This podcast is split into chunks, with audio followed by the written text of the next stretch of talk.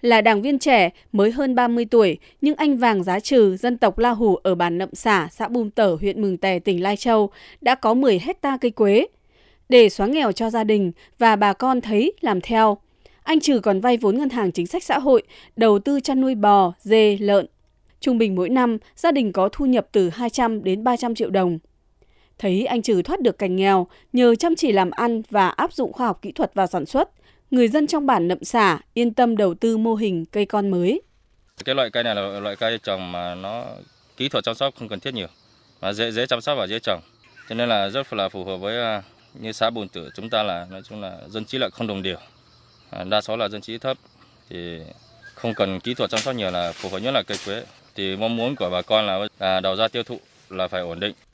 Cùng với những chăn trở suy nghĩ về tập tục lao động sản xuất của đồng bào La Hủ mình còn lạc hậu, thua kém các dân tộc khác trong vùng. Chị Phùng Giò Xó ở bản Phìn Khò, xã Bum Tở, huyện Mường Tè đã tự mình khai hoang chuyển đổi những vỉa nương, thức ruộng bạc màu kém hiệu quả để trồng giềng và quế. Với phương châm, đảng viên phải làm trước để dân bản học tập và làm theo, chị Sáu đã trồng trên 4 hecta quế và giềng, kết hợp với chăn nuôi gia súc. Từ một hộ gia đình khó khăn, gia đình đảng viên dân tộc La Hủ này đã vươn lên thành hộ khá giả.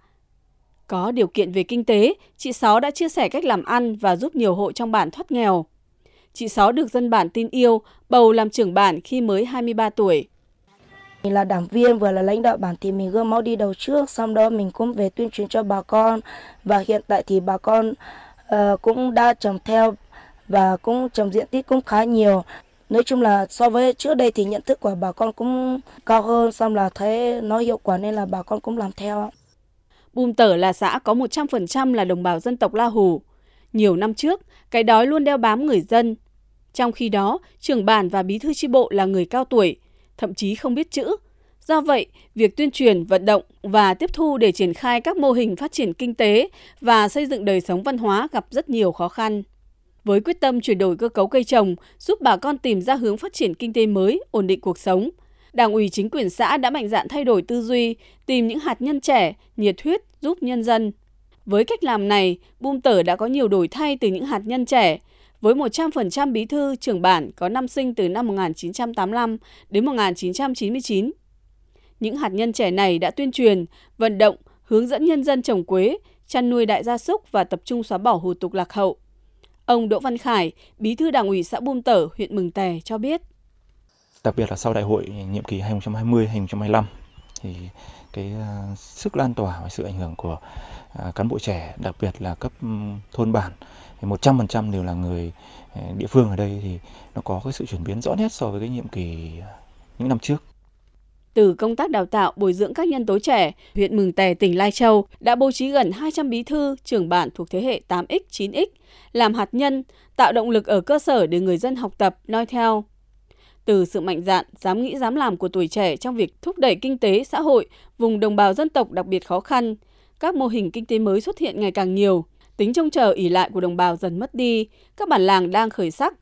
Ông Trần Đức Hiển, Phó Bí thư Thường trực huyện ủy Mường Tè, tỉnh Lai Châu chia sẻ. Trước kia, đối với lại những cái trường hợp làm trường bản thì phải là uy tín, sống lâu năm, có kinh nghiệm. Nhưng thời điểm hiện nay thì đối với lớp trẻ được đào tạo bài bản được uh, ăn học từ trình độ văn hóa hết 12 12 và học qua trường đại học. Thứ nhất là cái sức trẻ có trình độ chuyên môn, có kiến thức và cái xu thế phát triển hiện nay thì những cái người trẻ đó mà làm bí thư chi bộ và làm trưởng bản với cộng thêm cái sự nhiệt huyết của cán bộ trẻ thì họ sẽ tạo một cái sức lan tỏa rất là lớn trong cái việc phát triển kinh tế xã hội của địa phương. Ở những bản xã đặc biệt khó khăn của tỉnh Lai Châu, những đảng viên trẻ người dân tộc thiểu số đang từng ngày cố gắng giúp dân xóa nghèo, xây dựng tổ chức cơ sở đảng vững mạnh.